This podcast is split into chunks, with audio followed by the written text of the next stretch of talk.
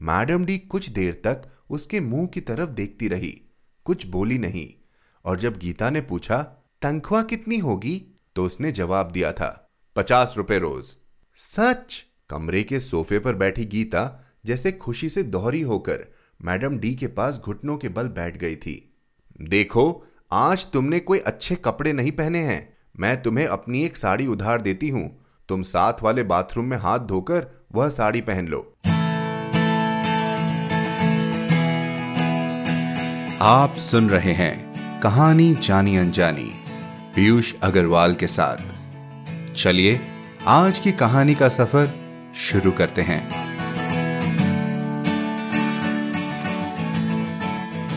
नमस्कार दोस्तों, सबसे पहले इस हफ़्ते के आने वाले त्योहार की बधाई दे दें। आपको जन्माष्टमी की बहुत बहुत शुभकामनाएँ। आपके मैसेजेस हम तक पहुँच रहे हैं।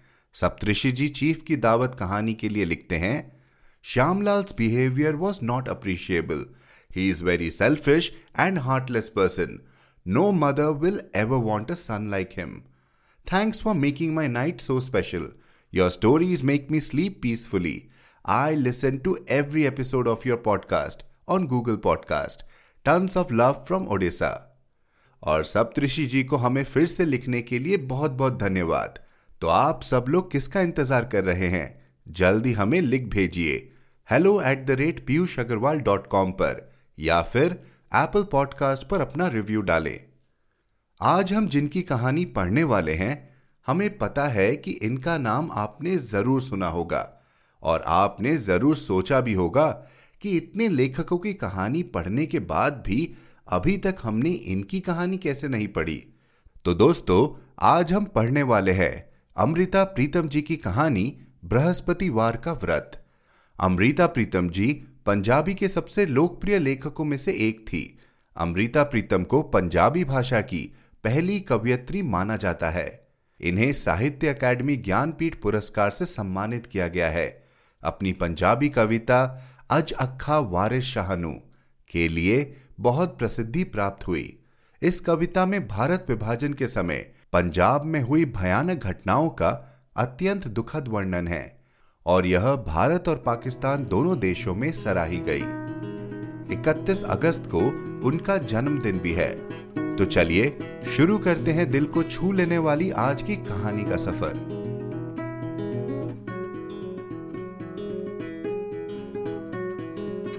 बृहस्पतिवार का व्रत, अमृता प्रीतम। आज बृहस्पतिवार था, इसलिए पूजा को आज काम पर नहीं जाना था। बच्चे के जागने की आवाज़ से पूजा जल्दी से चारपाई से उठी और उसने बच्चे को पालने में से उठाकर अपनी अलसाई सी छाती से लगा लिया। मन्नू देवता, आज रोना नहीं, आज हम दोनों सारा दिन बहुत सी बातें करेंगे। सारा दिन? यह सारा दिन पूजा को हफ़्ते में एक बार नसीब होता था। इस दिन वह मन्नू को अपने हाथों से नहलाती थी, सजाती थी, खिलाती थी और उसे कंधे पर बैठाकर आसपास के बगीचे में ले जाती थी। यह दिन आया का नहीं, माँ का दिन होता था। आज भी पूजा ने बच्चे को नहला धुलाकर और दूध पिलाकर जब चाबी वाले खिलौने उसके सामने रख दिए तो बच्चे की किलकारियों से उसका रोम रोम पुलकित हो गया। चैत्र मास के प्रारंभिक दिन थे। हवा में एक स्वाभाविक खुशबू थी और आज पूजा की आत्मा में भी एक स्वाभाविक ममता छलक रही थी। बच्चा खेलते खेलते थक कर उसकी टांगों पर सिर रखकर ऊंगने लगा। तो उसे उठाकर गोदी में डालते हुए वह लोरियो जैसी बातें करने लगी। मेरे मन्नू देवता को फिर नींद आ गई। मेरा नन्हा सा देवता बस थोड़ा सा भोग लगाया और फिर सो गया। पूजा ने ममता से विभोर होकर मन्नू का सिर भी चूम लिया। आँखें भी, गाल भी, गर्दन भी। और जब उसे उठाकर चारपाई पर सुलाने लगी तो मन्नू कच्ची नींद के कारण रोने लगा। पूजा ने उसे उठाकर फिर कंधे से लगा लिया और दुलारने लगी। मैं कहीं नहीं जा रही, मन्नू। आज मैं कहीं नहीं जाऊँगी।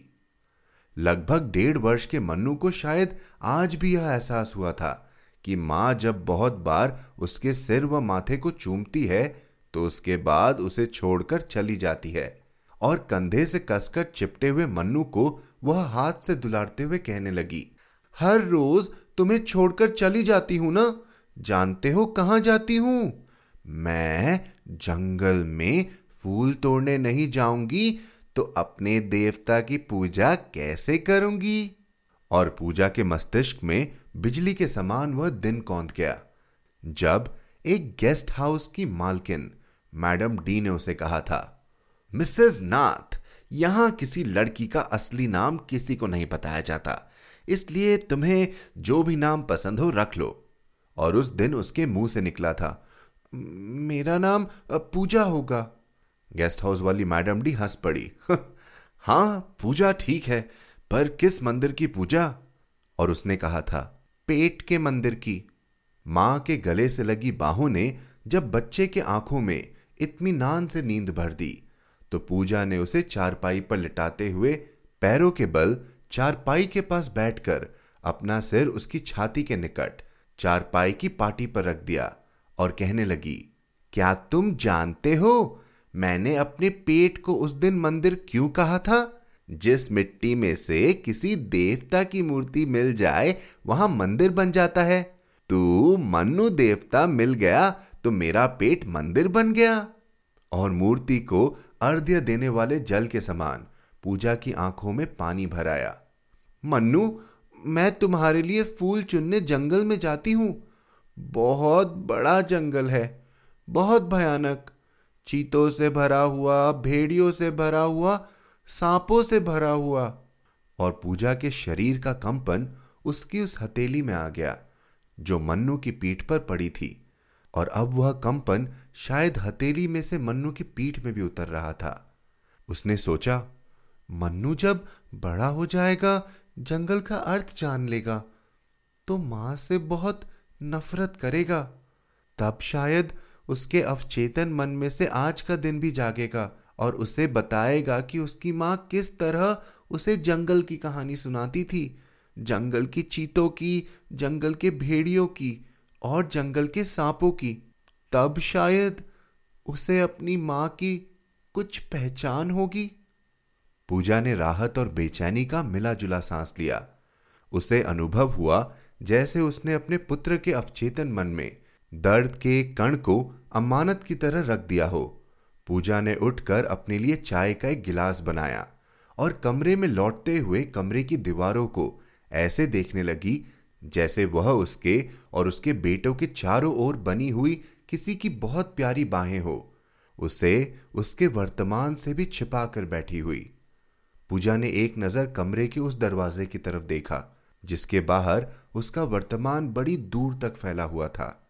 शहर के कितने ही गेस्ट हाउस, एयरपोर्ट के कितने ही कारखाने, एयरलाइंस के कितने ही दफ्तर और साधारण कितने ही कमरे थे, जिनमें उसके वर्तमान का एक एक टुकड़ा पड़ा हुआ था।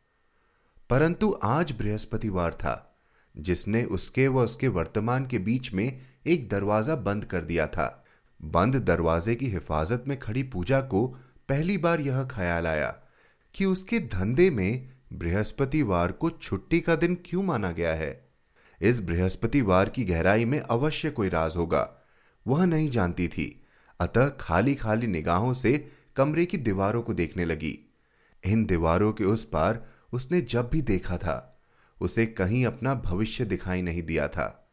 केवल यह वर्तमान था जो रेगिस्तान की तरह शहर की बहुत सी इमारतों में फैला हुआ था। और पूजा यह सोचकर काँप उठी कि यही रेगिस्तान उसके दिनों से महीनों में फैलता हुआ, एक दिन महीनों से भी आगे उसके बरसों में फैल जाएगा। और पूजा ने बंद दरवाजे का सहारा लेकर अपने वर्तमान से आँखें फेर ली। उसकी नज़रें पैरों के नीचे फर्श पर पड़ी तो बीते हुए दिनों के तहखाने में उतर गई। तहखाने में बहुत अंधेरा था। बीती हुई ज़िंदगी का पता नहीं क्या क्या कहाँ कहाँ पड़ा हुआ था। पूजा को कुछ भी दिखाई नहीं दे रहा था। परंतु आँखें जब अंधेरे में देखने की अभ्यस्त हुई तो देखा।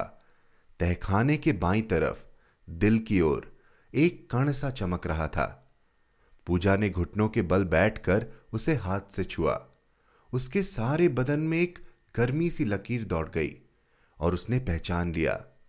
यह उसके इश्क का जर्रा था, जिसमें कोई आग आज भी सलामत थी। और इसी रोशनी में नरेंद्र का नाम चमका। नरेंद्र नाथ चौधरी का, जिससे उसने बेपना मोहब्बत की थी।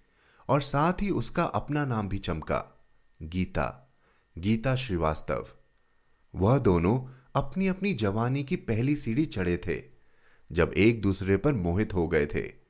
परंतु चौधरी और श्रीवास्तव दो शब्द थे।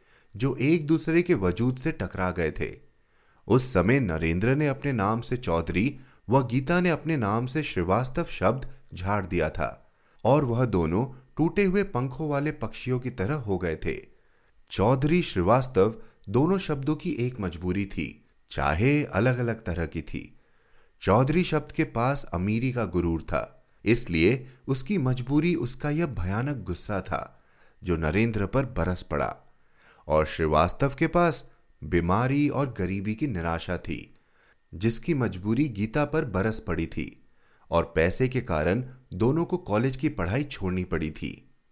और जब एक मंदिर में जाकर दोनों ने विवाह किया था, तब चौधरी और श्रीवास्तव दोनों शब्द उनके साथ मंदिर में नहीं गए थे और मंदिर से वापस लौटते कदमों के लिए चौधरी घर का अमीर दरवाज़ा गुस्से के कारण बंद हो गया था और श्रीवास्तव घर का गरीबी की मजबूरी के कारण।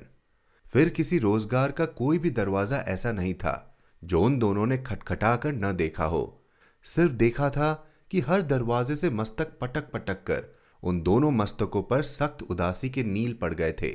रातों को वह बीते हुए दिनों वाले हॉस्टलों में जाकर किसी अपने जानने वाले के कमरे में पनाह मांग लेते थे और दिन में उनके पैरों के लिए सड़कें खुल जाती थी। वही दिन थे जब गीता को बच्चे की उम्मीद हो आई थी। गीता की कॉलेज की सहेलियों ने और नरेंद्र के कॉलेज के दोस्तों ने उन दिनों में कुछ पैसे इकट्ठे किए थे और दोनों ने जमुना पार की एक नीची बस्ती में सरकंडों की एक झुग्गी बना ली थी, जिसके बाहर चारपाई बिछाकर गीता आलू, गोभी और टमाटर बेचने लगी थी और नरेंद्र नंगे पाँव सड़कों पर घूमता हुआ काम ढूँढने लगा था। खैराइती अस्पताल के दिन और भी कठिन थे। और जब गीता अपने सात दिन के मन्नू को गोद में लेकर सरकंडों की झुग्गी में वापस आई थी तो बच्चे के लिए दूध का सवाल भी झुग्गी में आकर बैठ गया था और कमेटी के नलके से पानी भरकर लाने वाला समय। पूजा के पैरों में दर्द की एक लहर उठकर आज भी उसके पैरों को सुन करती हुई ऊपर की रीढ़ की हड्डी में फैल गई, जैसे उस समय फैलती थी, जब वह गीता थी और उसके हाथ में पकड़ी हुई पानी की बाल्टी का बोझ पीठ में भी दर्द पैदा करता था और गर्भ वाले पेट में भी। पूजा ने तहखाने में पड़े हुए दिनों को वहीं हाथ से झटक कर अंधेरे में फेंक दिया और उस सुलगते हुए कण की ओर देखने लगी, जो आज भी उसके मन के अंधेरे में चमक रहा था। जब वह घबराकर नरेंद्र की छाती से कसकर लिपट जाती थी तो उसकी अपनी छाती में से सुख पिघलकर उसकी रगों में दौड़ने लगता था। पूजा के पैरों से फिर एक कंपन उसके माथे तक गया। जब तहखाने में पड़े हुए दिनों में से अचानक एक दिन उठकर कांटे की तरह उसके पैरों में चुप गया। जब नरेंद्र को हर रोज हल्का हल्का बुखार चढ़ने लगा था और वह मन्नू को नरेंद्र की चारपाई के पास डालकर नौकरी की तलाश करने चली गई थी, उसे यह विचार आया कि वह इस देश में जन्मी पली नहीं थी। बाप की तरफ़ से वह श्रीवास्तव कहलाती थी, परंतु वह नेपाल की लड़की थी। माँ की तरफ़ से नेपाली इस कारण उसे शायद अपने या किसी और देश के दूतावास में ज़रूर कोई नौकरी मिल जाएगी। और इसी सिलसिले में वह सब्ज़ी बेचने का काम नरेंद्र को सौंपकर हर रोज नौकरी की तलाश में जाने लगी थी। मिस्टर एच, पूजा को यह नाम अचानक इस तरह याद आया, जैसे वह जीवन के जलकर राख हुए कुछ दिनों को कुरेद रही हो, और अचानक उसका हाथ उस राख में किसी गर्म अंगारे को छू गया हो। वह उसे एक दूतावास के रिसेप्शन रूम में मिला था। एक दिन कहने लगा, गीता देवी, मैं तुम्हें हर रोज यहाँ चक्कर लगाते देखता हूँ। तुम्हें नौकरी चाहिए, मैं तुम्हें नौकरी दिलवा देता हूँ। यह लो, तुम्हें पता लिख देता हूँ, अभी चली जाओ, आज ही नौकरी का प्रबंध हो जाएगा।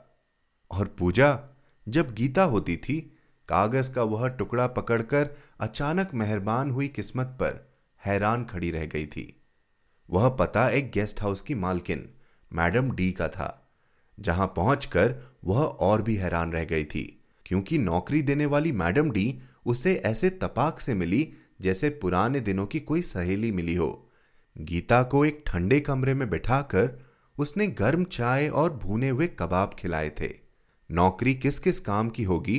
कितने घंटे? वह कितने तनख्वाह? जैसे सवाल उसकी होठों पर जितनी बार आते रहे मैडम डी उतनी बार मुस्कुरा देती थी।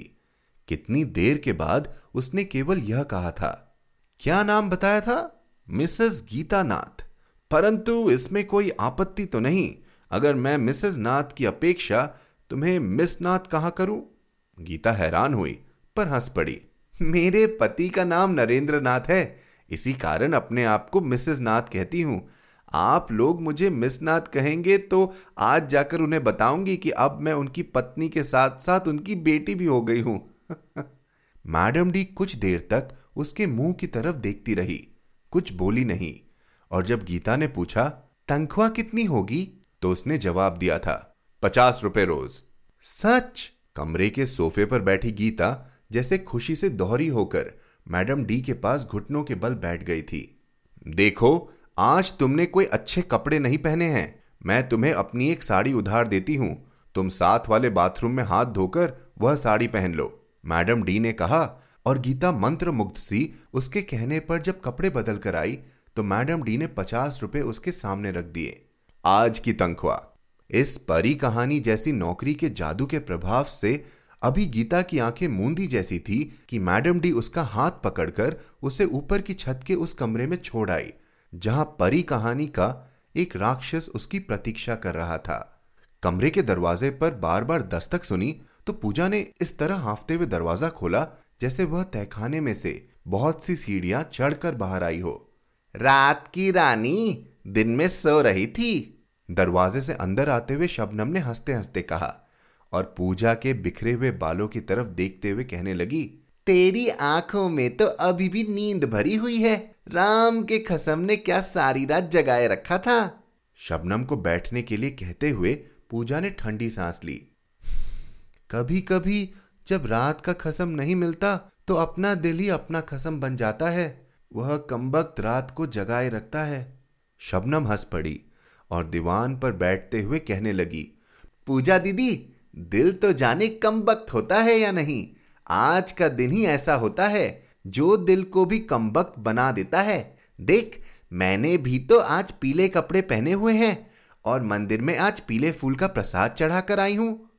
आज का दिन क्या मतलब? पूजा ने शबनम के पास दीवान पर बैठते हुए पूछा, आज का दिन बृहस्पतिवार का? तुझे पता नहीं? सिर्फ़ इतना पता है कि आज के दिन छुट्टी होती है। पूजा ने कहा। तो शबनम हंसने लगी देख ले हमारे सरकारी दफ्तर में भी छुट्टी होती है। मैं सोच रही थी कि हमारे धंधे में इस बृहस्पतिवार को छुट्टी का दिन क्यों माना गया है? हमारे संस्कार शबनम के होठ पर एक बल खाकर हंसने जैसे हो गए। वह कहने लगी, औरत चाहे वैश्या भी बन जाए, परंतु उसके संसार नहीं मरते। यह दिन औरत के लिए पति का दिन होता है। पति व पुत्र के नाम पर वह व्रत भी रखती है। पूजा भी करती है। छह दिन धंधा करके भी वह पति और पुत्र के लिए दुआ मांगती है। पूजा की आँखों में पानी सा भर आया। सच! और वह धीरे से शबनम को कहने लगी मैंने तो पति भी देखा है पुत्र भी। तुमने तो कुछ भी नहीं देखा।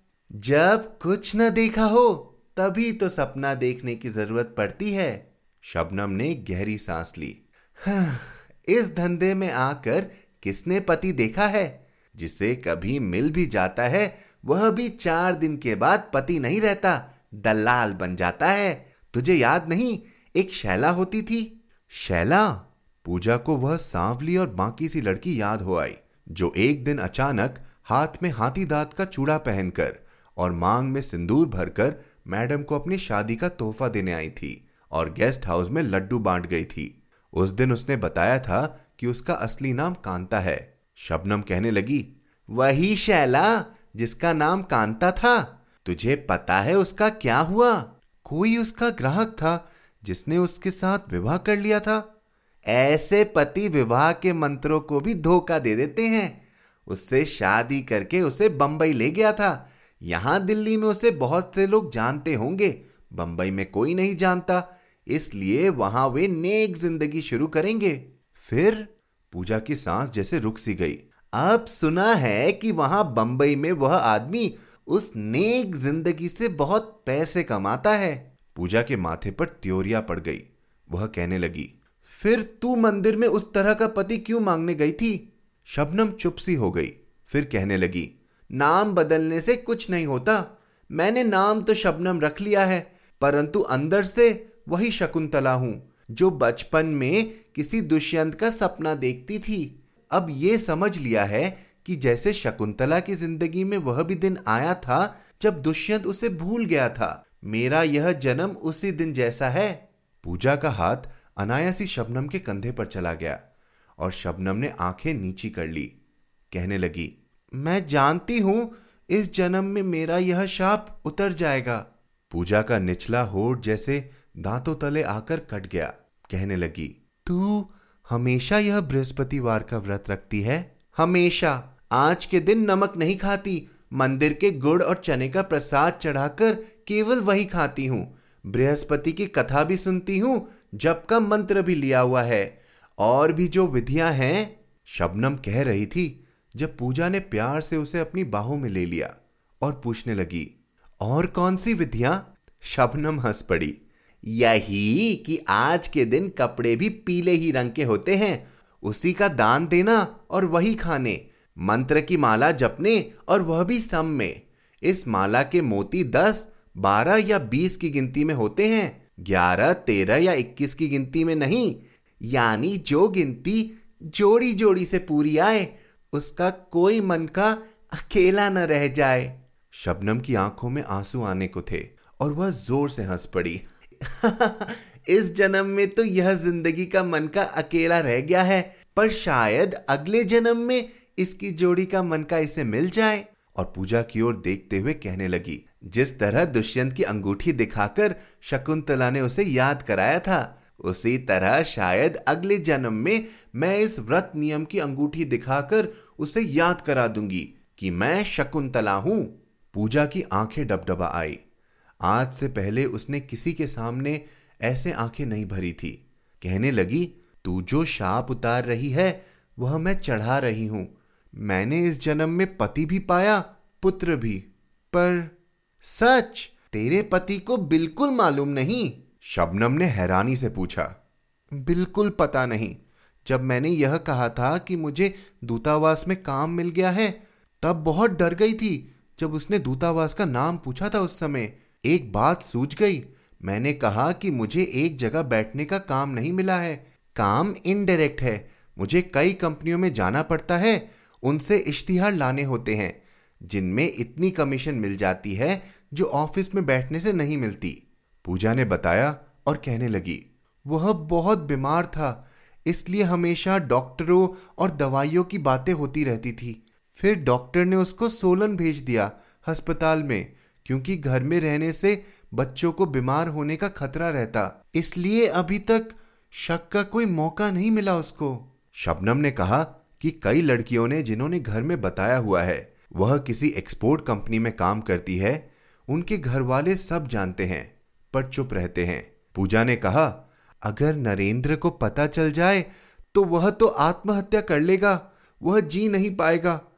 पर जब वह अस्पताल से वापस आएगा और किसी दिन उसको कुछ पता चल गया तो? शबनम की बात सुनकर पूजा कहने लगी, कुछ पैसे इकट्ठा हो जाएँ तो दो तीन रिक्शा किराए पर डाल दूँगी, पैसे आ जाएँगे।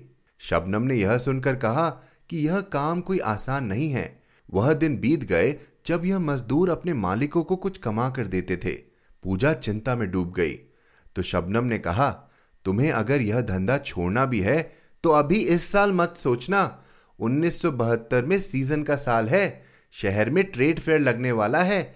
जितनी कमाई इस साल होगी, उतनी पाँच सालों में नहीं हो सकती है। एक बार हाथ में पैसे इकट्ठे हो जाएँ। पूजा इस साल के पैसों की गिनती सी करने लगी। जब मन्नू के जागने की आवाज़ आई तो वह जल्दी से दीवान से उठते हुए शबनम से बोली, तू जाना मत, कुछ खा कर जाना। और साथ ही हंस पड़ी। तुम्हारे व्रत में खाने में नमक खाना मना है ना? इसलिए किसी चीज़ में इस दुनिया का नमक नहीं डालूँगी।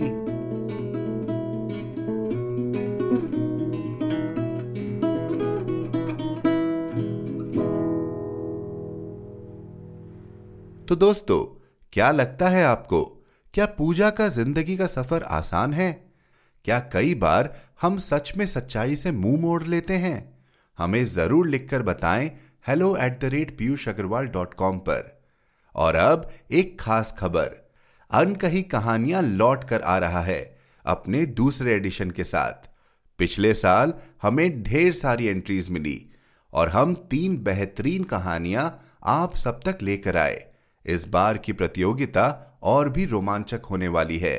और जानकारी के लिए सुनते रहिए कहानी जानी अनजानी या फिर जाएँ पीयूष अग्रवाल डॉट कॉम पर। इसी नोट पर मैं आपसे विदा लेता हूँ। अगर हमारी कहानियाँ आपके दिल को लुभा रही हो तो आप हमें सपोर्ट भी कर सकते हैं। और जानकारी के लिए पीयूष अग्रवाल डॉट कॉम पर सपोर्ट द शो लिंक पर क्लिक करें। आप जिस भी ऐप पर यह पॉडकास्ट सुन रहे हैं, हमें सब्सक्राइब करना या फॉलो करना ना भूलें। हर शुक्रवार आप तक नई कहानियाँ लाने का श्रेय मैं अपनी टीम को देना चाहूँगा। आज के एपिसोड की प्रोड्यूसर हैं देवांशी बत्रा। आप सुन रहे थे कहानी जानी अनजानी पीयूष अग्रवाल के साथ, जो कि इंडी पॉडकास्टर की एक पेशकश है। तो हम आपसे मिलते रहेंगे हर शुक्रवार। तब तक के लिए अपना ध्यान रखिए, स्वस्थ रहिए और मुस्कुराते रहिए।